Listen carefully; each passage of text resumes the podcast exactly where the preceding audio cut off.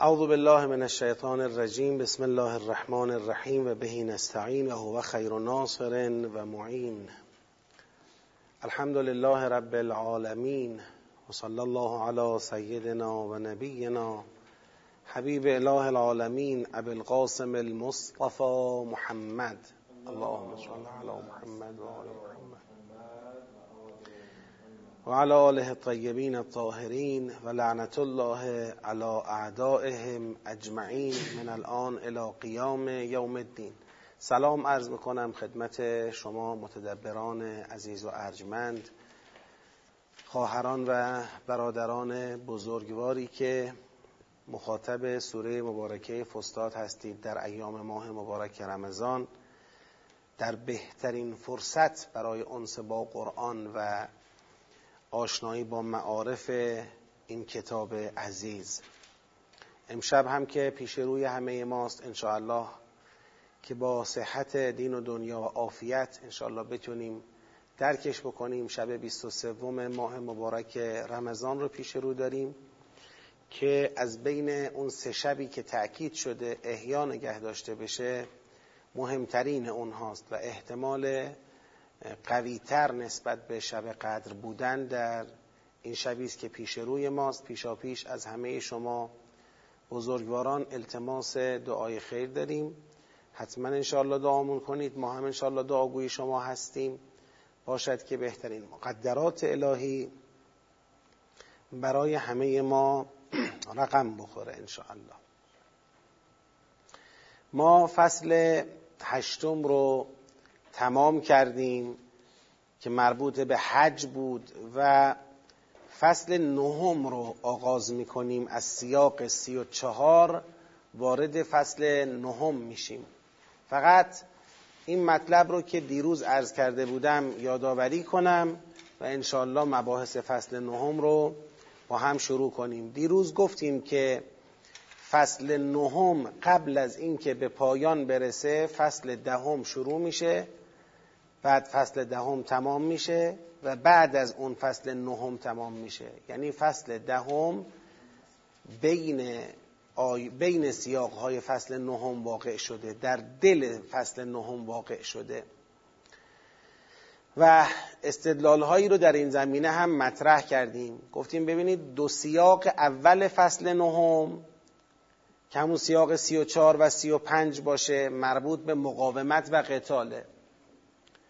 بعدم سیاق پایانی فصل نهم علم تر الی الذین خرجوا من دیارهم و هم الوف حذر الموت که اونم می‌رسه به بحث قاتلو اونم بحث قتاله اونم سیاق پایانی فصل مربوط به قتاله.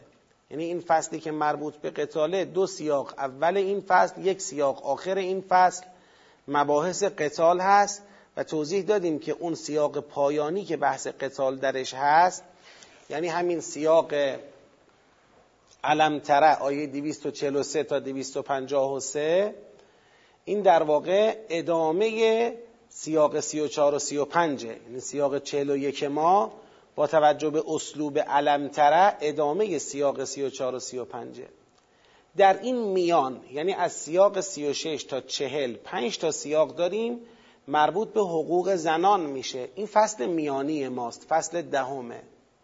پس فصل دهم تو دل فصل نهمه. خب قرآن کریم کتابی است که هم از سخنش ما درس می‌گیریم هم از فعلش. چطور معصوم معصوم قولش حجت است فعلش حجت است تقریرش حجت است. اینا همه حجته. قرآن هم معصومه. قرآن قولش حجته فعلش هم حجته. حالا این که فعل قرآن یعنی چی؟ یکی از مسائلی که در حوزه فعل قرآن می‌تونیم بررسی کنیم همین چگونه چیدن مباحثه یعنی خدا می‌تونست به جای اینکه این مباحث مربوط به حقوق زنان رو در دل مباحث قتال بیاره یعنی هنوز بحث قتال تمام نشده وارد بحث های حقوق زنان شد دو مرتبه در پایان به قتال پرداخت خیلی راحت بود برای خدا که این سیاق چهل و یک رو بیاره بعد از سیاق سی و پنج. اینجا بفرماید قتال کنید بعدم بفرماید ندیدید اینایی رو که از ترس مثلا قتال فرار فرار کردن شهر خودشون رو تخلیه کردن محکوم به مرگ شدن و چه و چه اون بحثای تالوت و جالوت غیره را پیش بکشه که مال قتال بود. خیلی اتفاقا اگر این سیاق اینجا می اومد در نگاه اول خیلی منسجم و مرتب و اینا تمام می‌شد بعد وارد بحثای خانواده می شدیم اما اون وقت این مقصودی که خدا داشت از این چینش دیگه به ما منتقل نمی‌شد. اون نگاه راهبردی منتقل نمی‌شد. از اینکه فصل مربوط به حقوق زنان در دل فصل مربوط به مقاومت و قتال اومده ما درس می‌خوایم بگیریم. ما می‌خوایم نتیجه گیری کنیم. کار داریم با این. چرا این اینجاست؟ راهبرد به ما میده. قبل از اینکه راهبردش رو بخوایم استفاده کنیم یه چهار تا دلیل شمردیم. گفتیم یکیش همین علمتره. یکیش همین در واقع یسالونکه های پایان سیاق سی و پنج که خمر و میسر و یتاما و نکاح و اینا اینجا مطرح بود که در واقع با یه گریزی منتقل شدیم. به شکل نرم رفتیم در سیاق 36 و 37 و 38 و اینا وارد شدیم. یکیش یا ایها الذین آمنو که اینجا آمده دیگه برای فصل میانی مستقلا خطاب یا ایها الذین آمنو ما نداریم. وقتی بحثای قتال تمام شد دو مرتبه برای فصل بعدی یا ایها الذین آمنو داریم. و یکیش هم مسئله ای بود که گفتیم در اسناع فصل دهم که همون فصل میانی باشه در اسناعش همون حافظو علی الصلوات و صلات الوسطا و قوموا لله قانتین.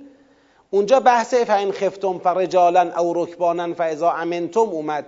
که گفتیم خوف و امنیت ادبیات چیه؟ ادبیات جنگ و قتال دیگه. یعنی خدا تو اون آیه هم وسط فصل میانی باز اونجا هم یه چراغی روشن کرد که حواستون باشه. من بحثای خانواده را دارم تو بستر مباحث چی مطرح می‌کنم؟ قتال مطرح می‌کنم. اون روی کرده یادتون نره. درسته داریم الان بحثای حقوقی خانواده می‌کنیم. اما حواستون باشه کجاییم. چرا داریم این بحثا رو می‌کنیم؟ خب این چیزی بود که من می‌خواستم یک بار دیگه برای شما توضیح بدم و وارد فصل نهم بشیم. انشالله امروز وارد میشیم. سیاق 34 و 35 رو می‌خونیم. بعد میریم تو دل فصل ده. قبل از اینکه فصل نه رو جمع کنیم فصل ده رو شروع می‌کنیم. بعد انشالله فصل ده رو اگر رسیدیم امروز جنبندی می‌کنیم. اگر نرسیدیم میمونه برای فردا جنبندیش. به هر حال بعد از جنبندی فصل ده سیاق پایانی فصل نه رو خواهیم خوند که همون علم تر الذین خرجوا من دیارهمه و بعد از اون فصل نه رو جنبندی می‌کنیم.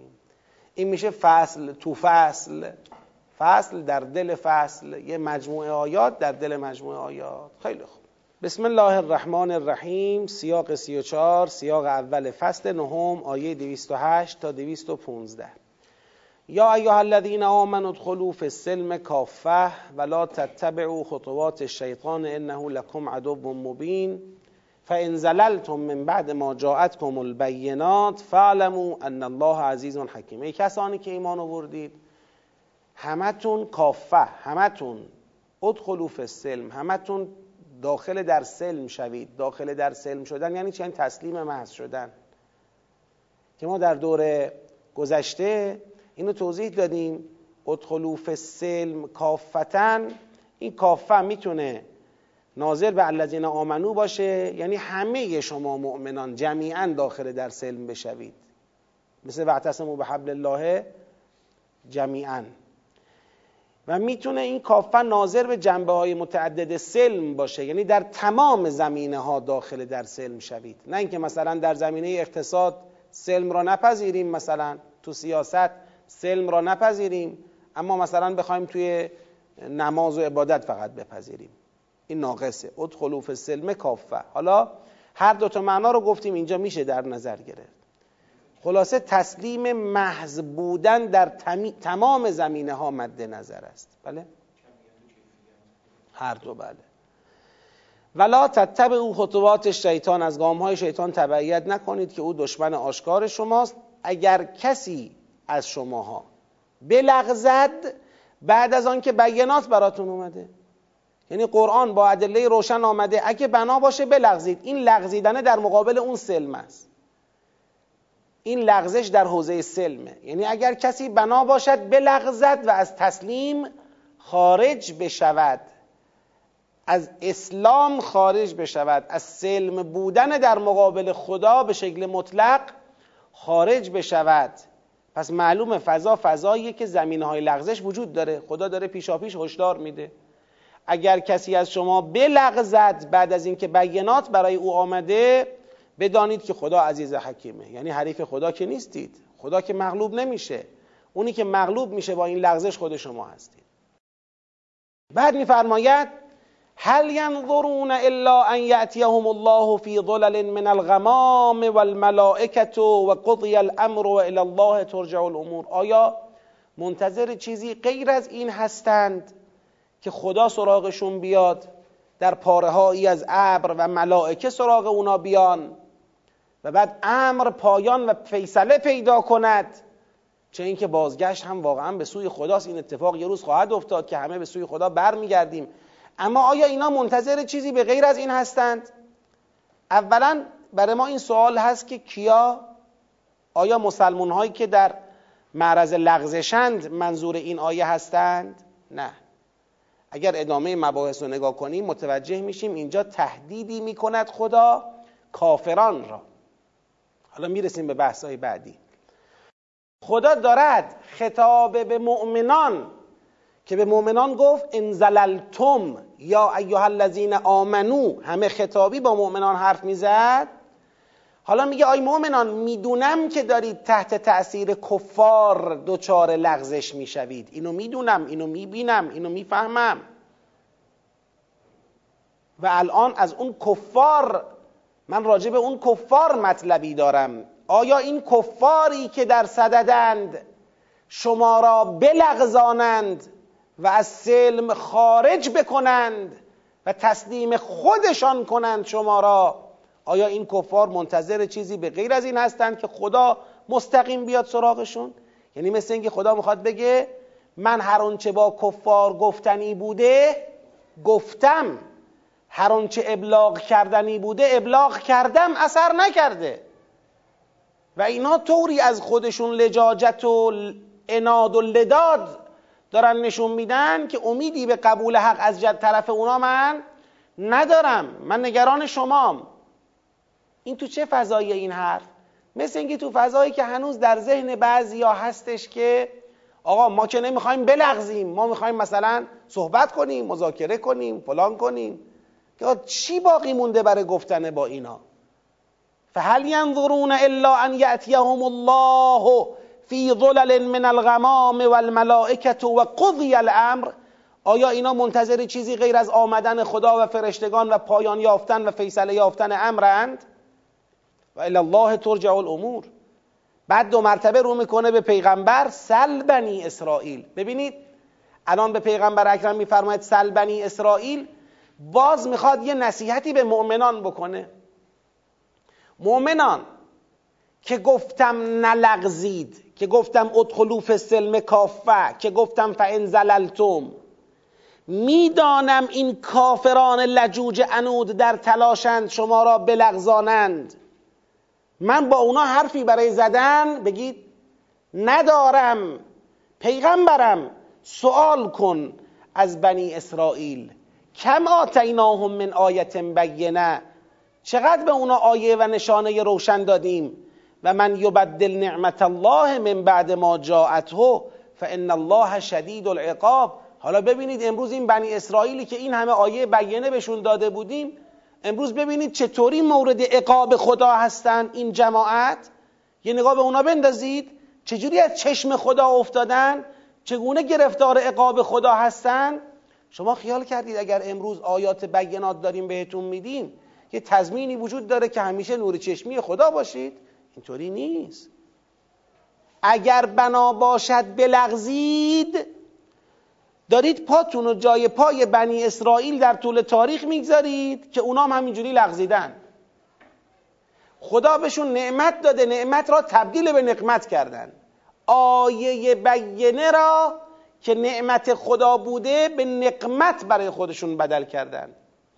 اگر شما به بینات خودتون پشت کنید و بلغزید شما هم در حقیقت مثل بنی اسرائیل گرفتار عقاب شدید خدا خواهید شد.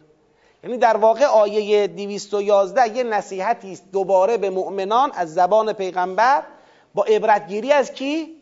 بنی اسرائیل. خب حالا دو مرتبه میاد سر وقت کافران. زین للذین کفروا الحیات الدنیا. آقا اگر می‌بینی کافران در تلاشند که شما را بلغزانند تعجب نکنید. برای کافران زندگی دنیا زینت داده شده. زین للذین کفروا الحیات الدنیا. و یسخرون من الذین آمنو و مؤمنان رو مسخره می‌کنن. پس معلوم شد آقا اون لغزشی که خدا از اول این سیاق نگران اون لغزشه که نکند ماها از سلم بریم بیرون نکند بلغزیم بعد از بینات اون لغزش رو کیا می‌خوان ایجاد کنن؟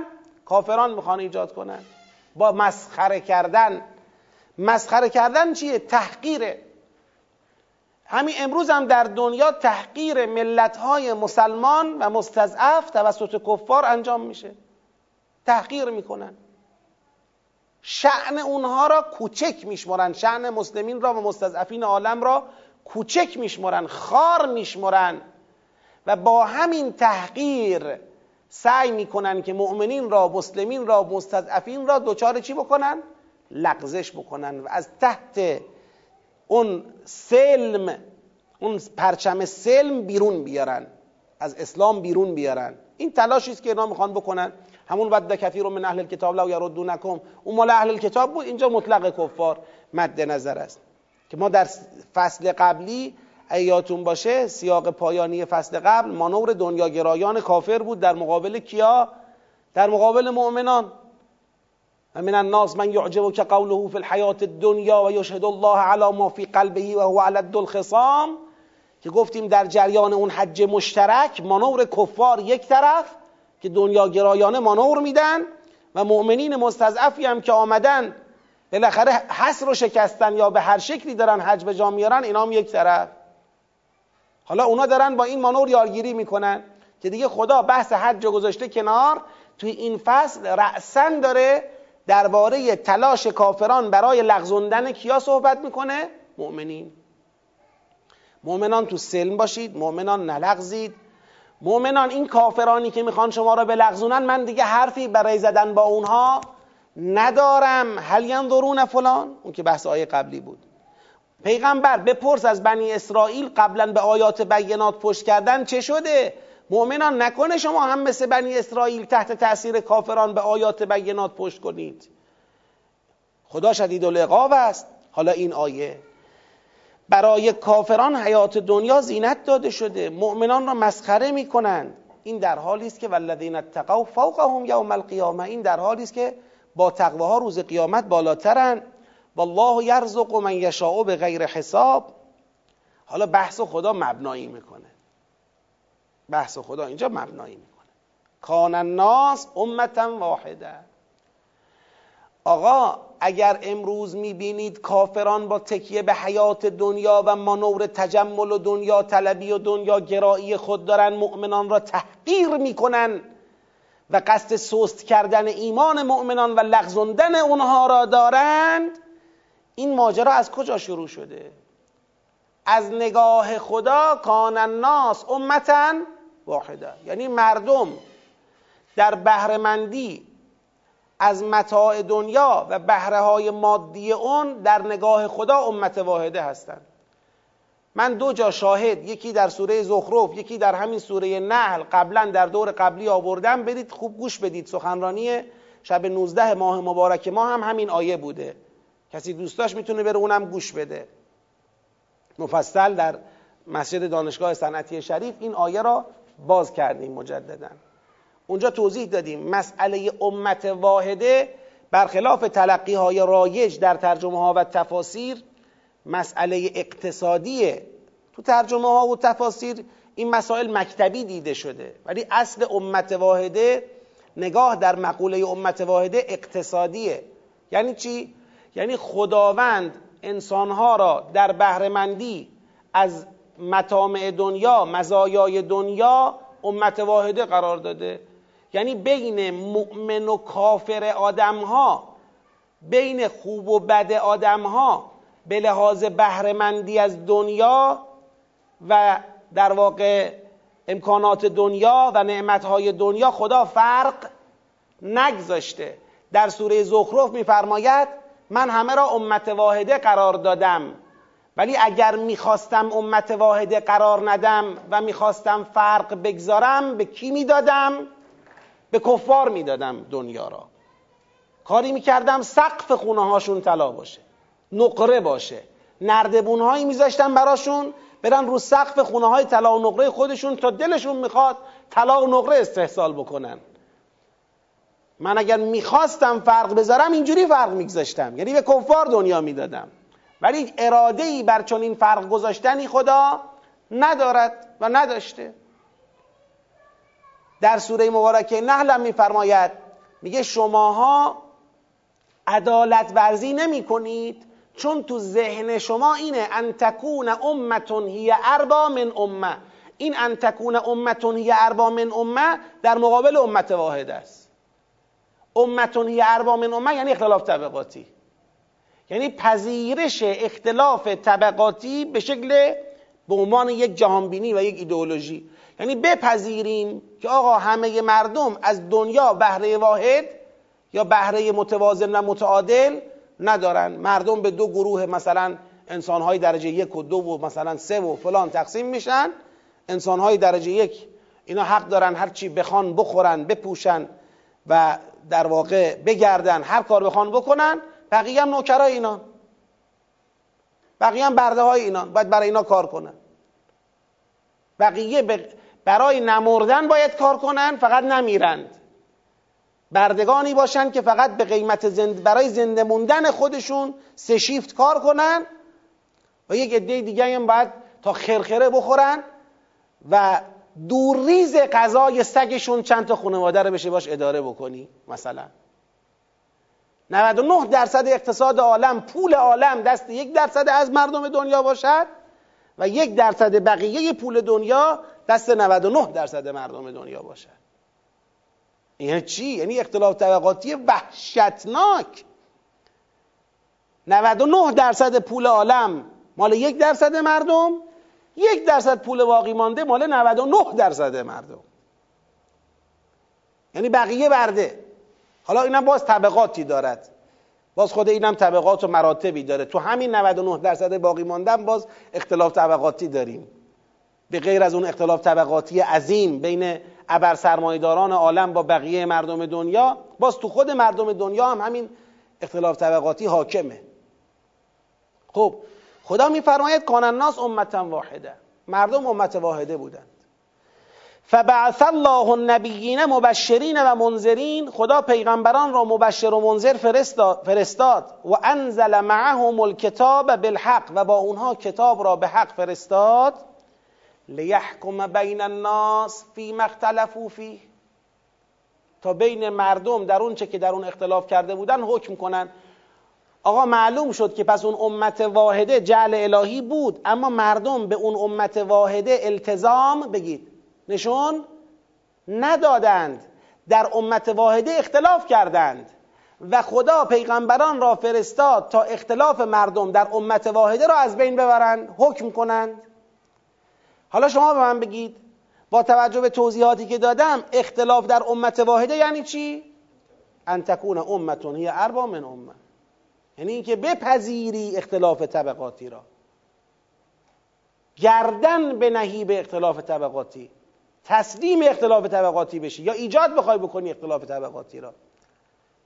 این اختلافی که پیش آمد در بین انسان ها در بهرهمندیشون از دنیا این اختلاف برخلاف امت واحده ای بود که اراده خدا بود خدا پیغمبران را فرستاد با بشارت و انذار تا این اختلاف را از بین ببرند حکم کنند تو این اختلاف.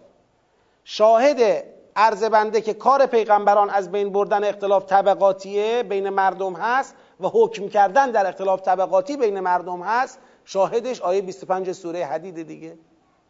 که لقد ارسلنا رسلنا بالبینات و انزلنا معهم الکتاب والمیزان. چرا؟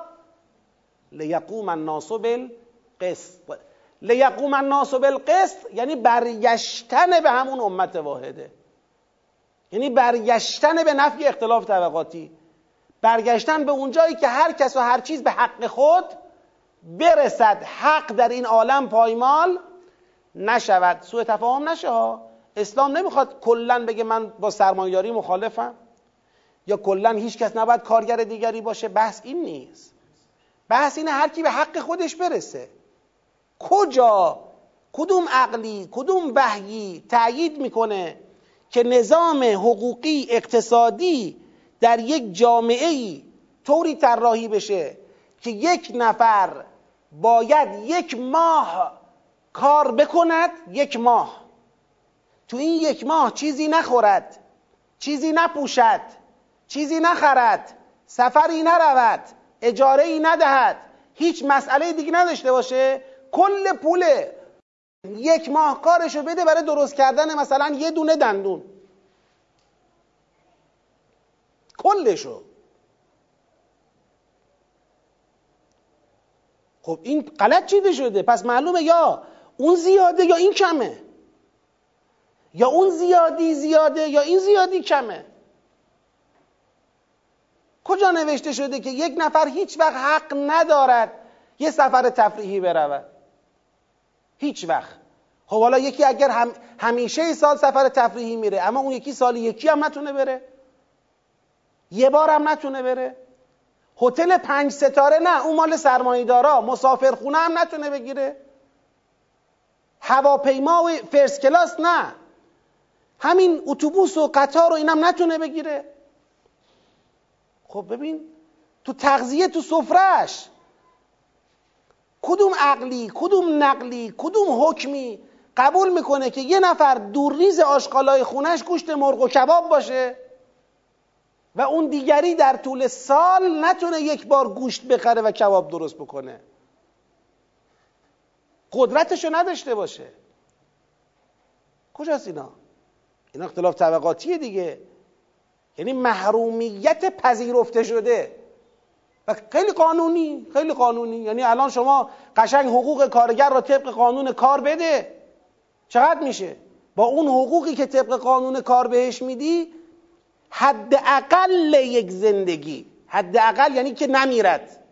نمی‌تونه باش تأمین کنه. به فلاکت میفته. استخوناش کج میشه. خونوادش همینطور. یعنی قانون شما دارد استثمار رو جا میندازه. می‌خوای با استثمار مقابله کنی صدای سرمایدار در میاد تسلیم میشی. می‌خوای سرمایدار رو مجاب کنی به اینکه حقوق کارگر اینه؟ اون میگه پس دیگه کار صرفه نداره. من میرم بیرون سرمایه گذاری می‌کنم. تسلیم میشی. الا آخر هر چقدر که بخوای نابرابری های قانونمند بیعدالتی های پذیرفته شده به عنوان قانون. به عنوان قانون. پذیرفته شده است. بعد می‌خوایم با چهار تا گفتم مثلا انفاق مستحبی جلوشو بگیریم حلش بکنیم. پایه اقتصاد بس ما روزه برای چی می‌گرفتیم؟ گفتیم روزه گیری برای اینی که لا تاکلوا اموالکم بینکم. اموالکم بود درسته؟ بینکم بالباطل. اموال خودتون رو بین خودتون به باطل نخورید. برای این بود دیگه. خب بگذریم. نمی‌خوام اینجا باز درد دلم باز بشه. حرف برای زدن زیاده اینجا. خلاصه لیحکم الناس و لیحکم بین الناس فی مختلف فی انبیا آمدن این اختلاف در امت واحده را حکم کنن درش چی شد؟ در باره خود انبیا اختلاف شد. و مختلف فیه. این فیه می‌خوره به کتاب. زمیر هو در فیه می‌خوره به کتاب. و در کتاب انبیا اختلاف نکردند الا الذین اوتوه. مگر همونایی که کتاب بهشون داده شده بود. من بعد ما جاءتهم البینات. بعد اینکه بینات براشون آمده بود. می‌خوام یه توجهی بدم. یا ایها الذین آمنوا ادخلوا فی السلم کافه ولا تتبعوا خطوات الشیطان انه لكم عدو مبین. فان زللتم من بعد ما. بخونید. جاءتكم البینات. آه. لغزیدن بعد از آمدن بینات اینجا نگاه کنید و مختلف فیه الا الذین اوتوه من بعد ما جاءتهم البینات. آیه بار دیگه توجه میدم. سل بنی اسرائیل برگرد عقبتر سل بنی اسرائیل کم آتیناهم من آیت بینه و من یبدل نعمت الله من بعد ما جاءته این نعمت الله همون آیه بینه است. تغییر نعمت الله دادن من بعد ما جاءته مهمترین لغزشی که امتها بعد از آمدن کتاب و فرستاده شدن انبیا در معرضش هستند این است که حکم انبیا را درباره اختلاف طبقاتی قبول نکنند این میشه لغزش. لغزش اینه. یعنی الان لغزشی که خدا مؤمنین رو داره از اون باز میداره این نیست که اعلان کفر کنن اینه که تحت تأثیر مانور دنیاگرایی کفار و تمسخرهای کفار خودشون هم تو اون رقابت چه کنن؟ بگید مشارکت کنن وارد بشن. یعنی بپذیرن. اونام همون مطلب را همون نگاه را قبول بکنن. این مهمترین لغزشی است که امروز در آستانه تأسیس امت اسلام سوره فستاد نگرانش. من این صفحه رو تو سوره فستاد من این صفحه رو در سوره فستاد جان سوره فستاد می‌دونم قلب تپنده سوره فستاد این صفحه است و این آیه است. این آیه. چی آمده اسلام؟ اسلام آمده یه دینی باشه بغل یهودیت و مسیحیت. یهودیت و مسیحیت چرا رفوزه شد؟ چرا رفوزه شدن بنی اسرائیل؟ چرا پیغمبر رو نمی‌تونستن قبول کنن؟ چون پیغمبر مناسباتی را که اونها پذیرفته بودن به رسمیت نمی‌شناسه. چرا امامان در طول تاریخ پذیرفته نمیشن؟ چون مناسباتی را که مردم دنیا پذیرفتن از نظر نفی کان الناس و امتا واحده.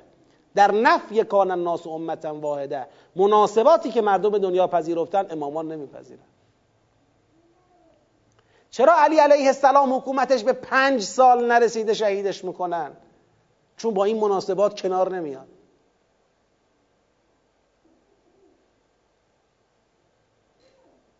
دنیا در مساف عدالت است.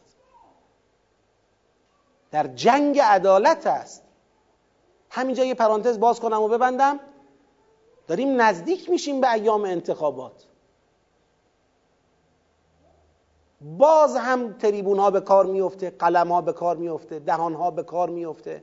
همه برای اینکه بالاخره این کسانی که با عدالت سر و سری ندارند به اهداف خودشون به مطامع خودشون به قدرتهای خودشون به میزهای خودشون و ریاستهای خودشون برسن بیشتر بچاپن. بیشتر بخورن بیشتر ظلم کنن. و مردم بیچاره هم نگاه کنن. برای جنایت های اینطوری. باز هم مردم بیان به جای اینکه به منطق قرآن به منطق انقلاب برای عدالت. مردم بازم به جای اینکه بیان به این اعتماد بکنن باز برن به لغزن. من میگم قشنگ همون یا ایها الذین آمنوا ادخلوا فی السلم کافه همون فان زللتم بعدیش همه خطاب به همین من و شما همین امروزه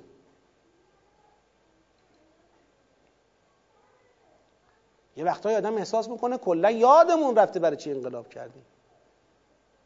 کلا یادمون رفته دنبال این بودیم که پا ها و مستضعفا به حقوق خودشون برسن.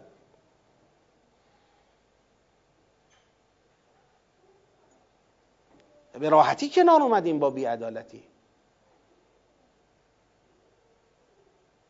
مطالبه قرآن مطالبه دین مطالبه عقل مطالبه انسان مطالبه مستضعفان عالمه از هوشیار بود دیگه. هوشیار.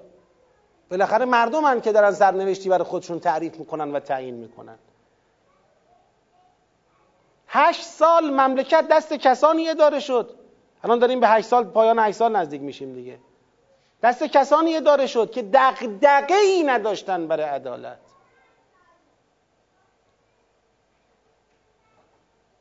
دقدقه ای نداشتن برای عدالت. دقدقه توسعه دارن. توسعه از مدل غربیش.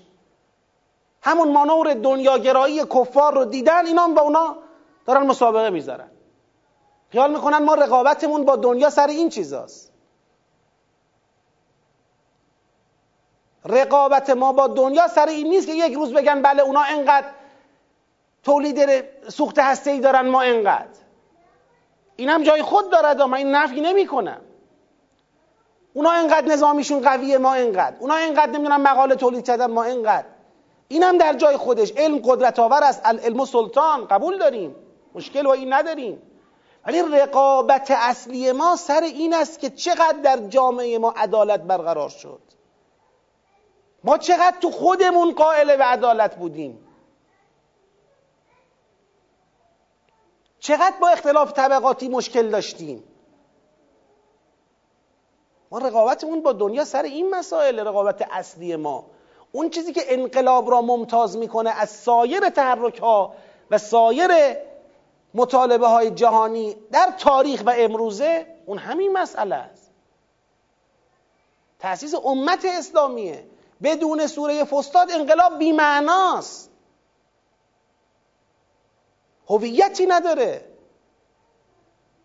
یه دعواست. دعوای سیاسی. تو نباش من باشم معلومه که این نیست. دنبال اسلامیم. اسلام دنبال چیه؟ سوره فستاد بیان کرده دنبال چیه؟ چرا یهود و نصارا رفوزه شدن؟ دنبال چی بودیم؟ میفرماید که و مختلف فیه الا الذين اوتوه من بعد ما جاءتهم البینات بغیا بینهم. در همون کتاب اختلاف درست شد. کتاب آمد اختلاف طبقاتی رو از بین ببرد. تو خود کتاب هم اختلاف درست شد. طبیعیه. حالا تو این اختلافی که درباره کتاب درست شده چه کسانی این ورن چه کسانی این ورن؟ اونایی که مخالفن با تغییر مناسبات عالم به نفع عدالت اونا اون برقرار می‌گیرن. اینایی که موافقن با تغییر مناسبات عالم به نفع عدالت اینا این برقرار می‌گیرن. در واقع جنگ سر کتاب هم بین همیناست.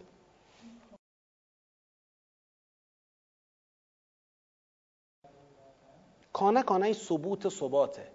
یعنی این پایه و اساسی است که خدا اراده کرده. حالا مردم روزی که در عالم شروع کردن یک آدم بوده دو تا آدم بوده سه تا آدم بوده از همون موقع ظلم آغاز شده. از همون موقع ظلم آغاز شده. با شروع حیات انسان در زمین. لذا بخوایم به لحاظ تاریخی لحاظ کنیم بگیم مثلا 500 سال هزار سال مردم امت واحده بودن بعد اختلاف درست شد. اینا منظور نیست. منظور همون اراده اولیه خداست همون رتبی خب و ما اختلف فیه الا الذين اوتوه من بعد ما جاءتهم البینات بغیا بینهم. چرا میگه بغیا بینهم؟ همه دنبال زیاده طلبی همه دنبال زیاده خواهی. خب تو این اختلاف کیان برنده این اختلافن؟ فحد الله الذين آمنوا خدا مؤمنان را هدایت کرد. فی مختلفو فیه من الحق به ازنه در اختلافی که در حق پیدا شده بود به اذن خودش مؤمنان را هدایت کرد. و الله یهدی من یشاء الی صراط مستقیم. خدا هر کس را بخواهد به راه مستقیم هدایت می‌کند. یعنی توی این اختلاف طرف مؤمنان مورد تایید خدا هستند مؤمنان به کتاب. مؤمنان به کتابی که دیگه نلغزیدن ها. مؤمنان به کتابی که ادخلو فسلمه چی بودن؟ کافتن بودن. مؤمنان به کتابی که مسخره الذین کفروا زین للذین کفروا الحیات الدنیا و یسخرون من الذین آمنو روشون اثر نگذاشت. الذین اتقوا فوقهم شدن. مؤمنان به کتابی که حکم انبیا را درباره اختلاف طبقاتی پذیرفتند تمکین کردند قبول کردند. فقط بحث مال دادن نیست پذیرفتن یعنی از زیاد خواهی ها دست کشیدن. زیاد خواهی ها دست کشیدن. حالا دست کشیدن از زیاد خواهی یه بار ترک استثماره یه بار ترک دزدی و اختلاسه یه بار نمی‌دونم انفاق همه چیز تو دلش میگنجه. حکم انبیا را برای رفع اختلاف طبقاتی قبول کردند. یعنی عدالت در پرتو توحید را پذیرفتند. و جز با توحید عدالت محقق نمیشه. اینم یه بحث دیگریه که باید در سوره حدید دنبال بشه. یعنی انبیا اگر اومدن مکتب توحید را در جهان فریاد می‌کنن چون اون عدالت که هدف از رسالت انبیاست جز با توحید محقق نمیشه. یعنی ظلم محصول شرکه. ظلم و نفی امت واحده محصول شرک امت واحده در پرتو توحیده. توحید واحده. و الا توحید اگر شکست واحده هم میشکنه. اختلاف طبقاتی هم میاد. زیاد خواهی هم میاد. اینم قابل توجه اون نگاه های مارکسیستی نگاه های سوسیالیستی که می‌خواد با مسائل کارگری و با نفی خدا و با نگاه های برابری بین آدم ها به خیال خودشون عدالت برپا کنن که نه می‌توانند نه می‌شود نه انجام دادن نه خواهند توانست. به هیچ وجه. چون از تو کفر عدالت در نمیاد. از تو شرک عدالت در نمیاد. عدالت امت واحده از توحید در میاد. بگذاریم بعد حالا خدا خطاب به همون مؤمنان. بحث بود؟ ادخلوا فی السلم کافه. فان زللتم. نکنه بلغزید نکنه مسخره ها اثر کند. نکنه حکم انبیا را قبول نکنید برای عدالت. خطاب به همونا میفرماید ام حسبتم ان تدخلوا الجنه؟ همینجوری می‌خواید بهش برید؟ آقا ما انبیا را پذیرفتیم داریم میریم بهش. خداحافظ خداحافظ ما رفتیم بهش. بدون اینکه پای آرمان انبیا برای امت واحده شدن انسانها برای حکمی که تو اختلاف انسانها کردند. وایسی؟ خون دلها خوردن می‌خواهد همینجوری نیست. ام حسبتم ان تدخلوا الجنه می‌خواید همینجوری بهشت برید؟ اگه بهش رفتن مفت بود که قبل شما یهود و نصارا میرن که بنی اسرائیل موفق می‌شدن خب. ناکام های تاریخ و رفوزه های تاریخ جلو چشمتونن. امروز انودترین و لجوجترین و صفاکترین دشمنان بشریت یهود و نصاران عمده یهود. صهیونیسم جهانی. همه اسم دین یدک می‌کشن. همه هم منتظر بهشتن. همه هم میگن لن تمسنا نار الا ایاما معدوده. جهنم برو نیستیم ما. یعنی قراره فرض بفرمایید بنده و شمای مؤمن اسمی به همراه نتانیاهو و نمی‌دونم این مردک کیه جدیدن اومده؟ بایدن؟ بایدن و به همراه اینا با هم دست جمعی بریم بهش والا اونا منتظر بهشتن. اینجوری؟ نه این شکلی نیست. ام حسبتم ان تدخلوا الجنه و لما یعتکم مثل الذین خلو من قبلكم مستهم البأساء والضراء. قبل از اینکه مثل گذشتگان برای شما بیاید اون چی بود؟ مستهم البأساء و ضرا یعنی قبل از تحمل سختی ها و ضررها در راه اهداف انبیا و برای ادخلوف سلم کافه برای مقاومت و نلغزیدن. چون این نلغزیدن خرج داره. زین للذین کفروا الحیات الدنیا و یسخرون من الذین آمنو خرجشه. برتری طلبی کافران خرجشه. کسی بخواد پای آرمان های انبیا بیسته تو سری خور میشه در وهله اول میزننش. رابش نمیدن. قبل از تحمل این سختی ها بعصا و ذرا و زلزلو. تا جایی که زلزله آمد یعنی گویا این ایمان ها متزلزل شد. زلزلو نه. مثل این میمونه که یعنی اون زلزله سنجیدنیه نه اینکه سوس شد. یعنی اینا دوچار زلزله هایی شدن که حقیقت ایمانشون چی بشه؟ سنجیده بشه. حتی یقول الرسول والذین آمنوا معه متا نصر الله؟ تا جایی که پیغمبر و مؤمنان همراه او گفتن نصر خدا کی میاد؟ یاری خدا کی میاد؟ الا ان نصر الله قریب. یعنی شما قبل از اینکه در رکاب انبیا این سختی ها را بکشید و ایمان شما در بوته آزمایش محک بخورد قبل این می‌خواید بهش برید؟ اینجوری نیست. حالا من این حرف بزنم میگن آخوندهای مهربون شبهای قدر که می‌رسه به مردم میگن آقا انشالله همتون درست میشه کارا همه میرید بهشت و بخشیده شدید و اینا. گویا گناه در منطق ما فقط اینه مثلا کسی احیانا غیبت کرده باشه گناه اشتباهی لغمه حرامی خورده باشه گناه از نظر جنسی مرتکب تخلفاتی شده باشه گناه اینا گناهه و شب قدرم باید توبه کنیم. اما اینکه سهم ما در آرمان انبیا در اهداف انبیا چیه؟ ما چه کاره ایم؟ قرار چی بشه؟ ما کجای عالم وایسادیم؟ برای چی اسلام آمده؟ برای چی قرآن آمده؟ این دغدغه درون این شور درونی این انگیزه درونی به اینکه آقا انبیا آمدن عدالت تأمین کنن. من خودم عادلم یا نه؟ اولا. تو کارم تو کسبم تو خونم تو همسای... رابطه با همسایگانم. عادلم یا نه؟ تو رابطه با حکومتم بالا دستیم پایین دستیم. ثانیا برای تأمین عدالت در ابعاد گسترده تر شعاع من چقدر من چه کار می‌تونم بکنم؟ چه کار می‌تونم بکنم؟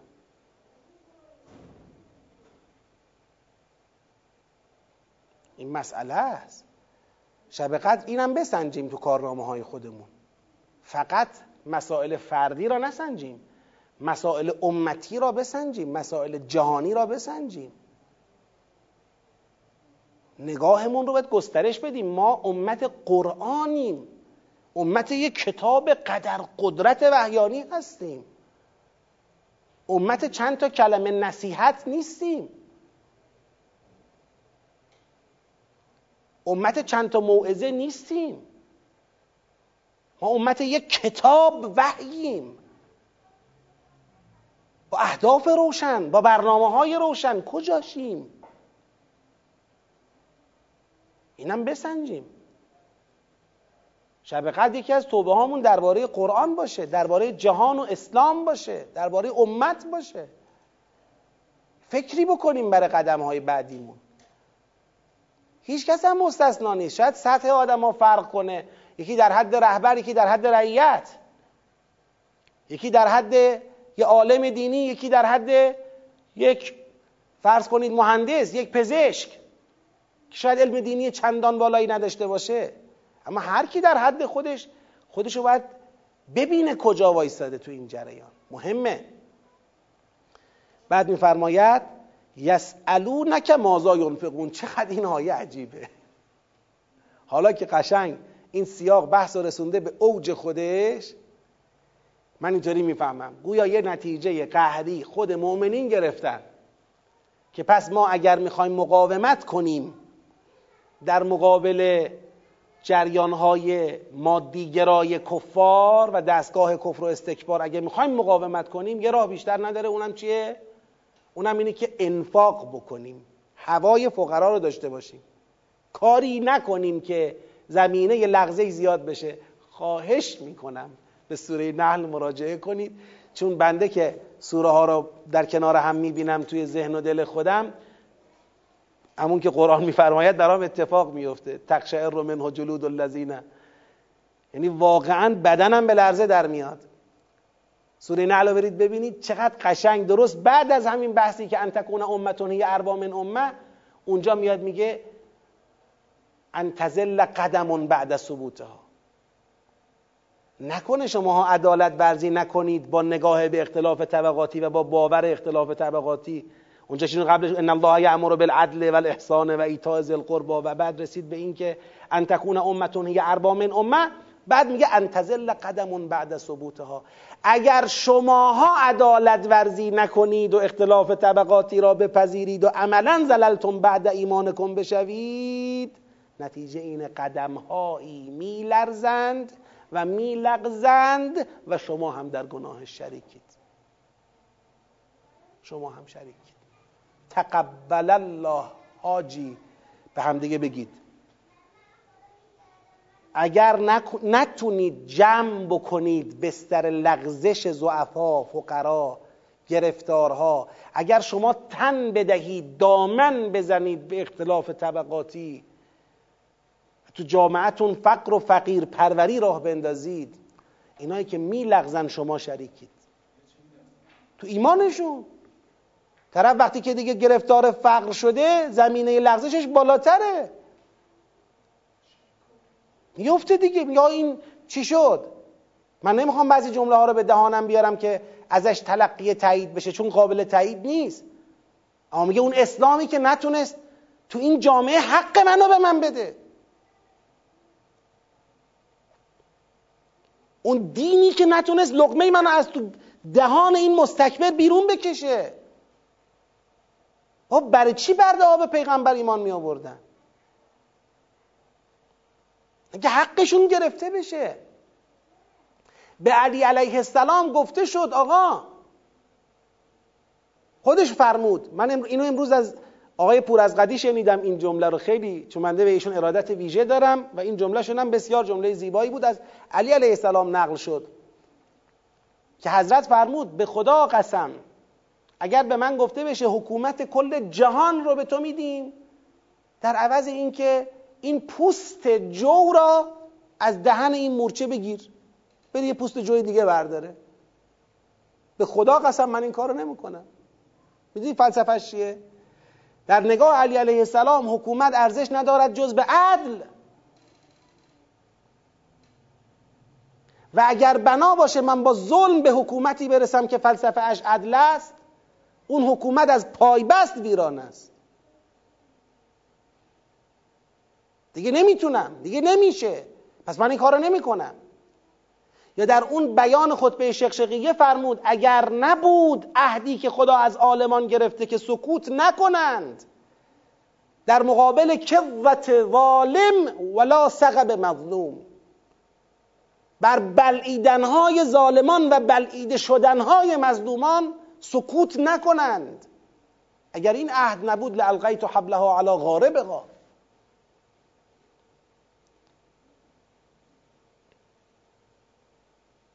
ولا سقیت آخرها به کأس اولها ولا الفیتم ان دنیاکم هذه اندی ازهد من ازهد اندی من عفت انز.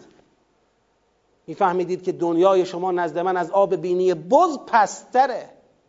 پرت می‌کردم اون طرف. نگاهی بهش نمی‌کردم. این منطق چی رو می‌خواد بگه؟ می‌خواد بگه آقا ما فلسفه وجودیمون عدالته. دنبال عدالتیم. لذا مردم اینجا خود به خود به نتیجه رسیدن. وقتی که این بحثا میاد میگن پس باید مواظب فقرا باشیم. پس باید مواظب مستمندا باشیم. نه مواظب بودن صرفا در این که بله یه لقمه بهشون بخورونیم. مشکل رو حل کن. آقا مشکل رو حل کن.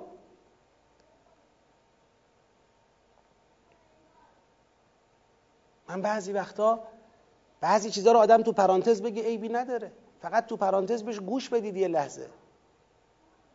تو این جامعه بنا به صد تا دلیلی که دشمنان ایجاد کردند یا قفلت ما ایجاد کرده اعتیاد پا گرفته. خانمانسوز شده. خانواده می‌شناسم که پدر معتاده مادر معتاده. جفتشون هم انسانهای شریفی هن و نجیبن ولی متاسفانه لغزیدن. به هیچ شکلی هم فعلا امکان درمانشون فراهم نبوده چون مثل نقل و نبات می‌تونن به دست بیارن. از کم که اومد بیرون تا نرسیده به خونش می‌تونه تهیه کنه بره خونش.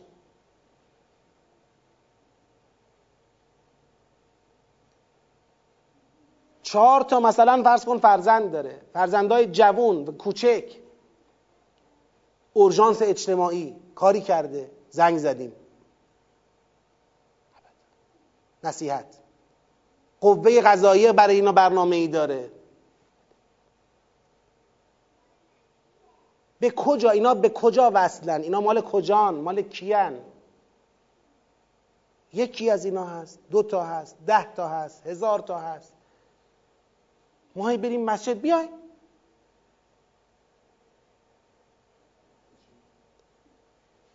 و اینا چی؟ و کی می‌خواد اینا رو جمع کنه؟ و برنامه چیه؟ و اونا که دستشون به دهانشون می‌رسه کجان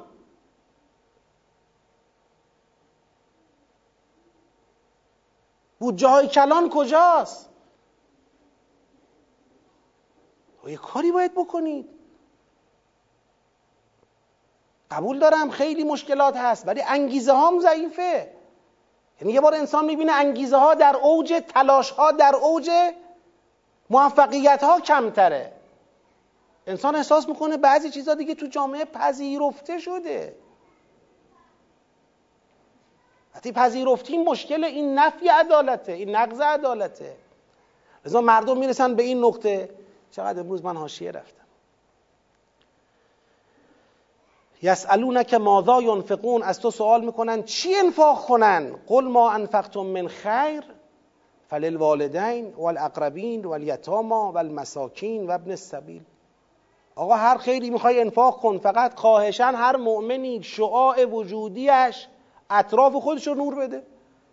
آقا پدر مادر خودتو نزدیکان خودتو یتاما و مساکینی که می‌شناسی را پوشش بده به اندازه توان و وسعت.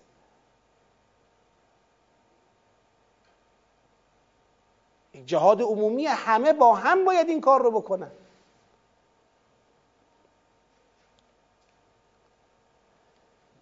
فان الله به علیم و ما تفعلوا من خیر فان الله به علیم خب این سیاق چه بود؟ این سیاق خیلی روش ما دادیم به خاطر اهمیت ویژه‌ای که در سوره فستاد داره و در مباحث سوره فستاد از صدر تا زیل این سیاق داره. به خاطر این بیشتر بهش پرداختم. در واقع یه بخش عمده از بحثام تکرار بود. اما لازم می‌دونستم که این تکرار به تثبیت هرچه بیشتر این سیاق که قلب تپنده این سوره است منجر بشه. مقاوم سازی مؤمنان و جلوگیری از لغزش آنان در فضای تلاش کافران دنیاگرا برای ایجاد تزلزل در جامعه ایمانی. مؤمنان رو تو فضایی که کفار دنیاگرا می‌خوان تزلزل ایجاد کنن این سیاق میاد مقاوم می‌کنه. از لغزش اونها می‌خواد جلوگیری کنه. تسلیم حق باشید و نلغزید. کافران با تکیه بر دنیا مؤمنان را مسخره می کنند ولی بدانید که فلسفه دین از بین بردن همین اختلاف طبقاتی بوده. ولی اینان از دین الهی روی گردان هستند. شما هم باید مقاومت کنید تا یاری خدا برسد. آری انفاق راه حلی مناسب برای مشکلات اقتصادی شماست. و در این باره طبق بندی را رعایت کنید. مطلق کفار. که توی فضای این سوره کله گنده های مشرکان مد نظرند. اینجا مطلق کفاره نمیگم نیست. گفتم نیست؟ نه اونا هستن. ولی تو این سیاقی که ما هستیم چون بحث من الناس و من الناسی که زیل بحث حج بود آخر فصل قبلی اون دو گروه تو حجن. هر دوشون. یهود و نصارا که تو حج نیستن. مصداقا اونایی که الان دارن بعد از اینکه امت ابراهیمی شکل گرفته دارن تلاش می‌کنن مؤمنان به پیغمبر اکرم را بلغزونن. حالا اینکه توطئه هایی از یهود و نصارا پشتیبانی می‌کنه تو این وادی وجود داره من مخالف اونا نیستم. نمیگم اونا نیست. ما بالاخره تو این سوره سابقه بحثای بنی اسرائیلی کم نداشتیم. الان مرحله بعد از اونا رو داریم حرف می‌زنیم. بعد از اینکه اسلام رو از چنگ اونا بیرون آورده و پایگذاری با امت ابراهیمی شده با شناسنامه ابراهیمی شده حالا مشرکان دنیاگرایان مشرک اونا می‌خوان الان یارگیری های خودشون رو داشته باشن. یعنی اجازه ندن به اینکه اون عدالتی که مد نظر دین الهی است حاکم بشه. و ای بسا مؤمنین رو هم بتونن به سمت خودشون جذب کنن. آقا این توطعه و این لغزش آیا امکان نداره از جانب یهود و نصارا چرا امکان داره ای بسام هست؟ ای بسام هست. آیه مطلق آیات مطلق نفی نمی‌کنه حضور اونها رو. ولی مصداق اولی که تو اینجاها داره اینا نیستن. آره. خب.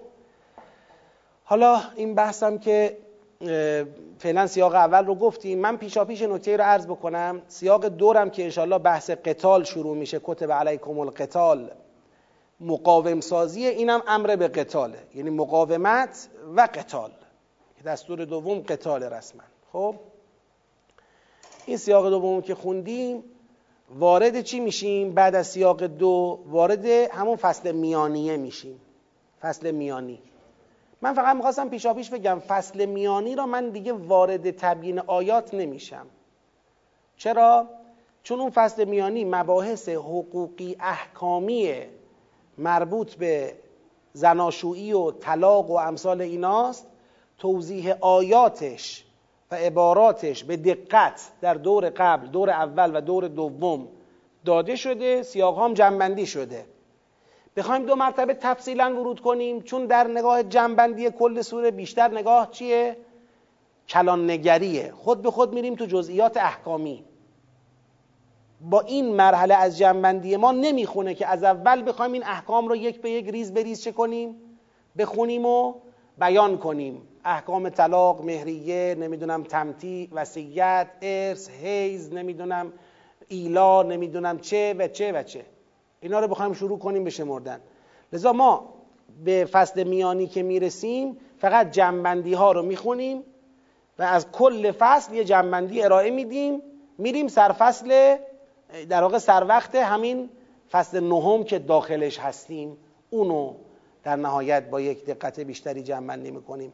اینو خواستم بدونید کسانی که احیانا دوست دارن که اطلاعات در واقع مفهومی فصل میانی رو داشته باشن از همین الان مطالعات خودشونو شروع بکنن این فصل رو مطالعه کنن. اگه دوست دارن اینا رو تو ذهنشون به روز داشته باشن ما تکرارش نمی کنیم الله فقط آیات رو می‌خونیم جنبندیش رو ارائه میدیم الله لذا بعید نیست فردا هم فصل ده رو که فصل میانیه جنبندی کنیم هم فصل نه رو که فصل بستر و زیرساختی ما هست جنبندی کنیم الله و السلام علیکم و رحمت الله و برکاته.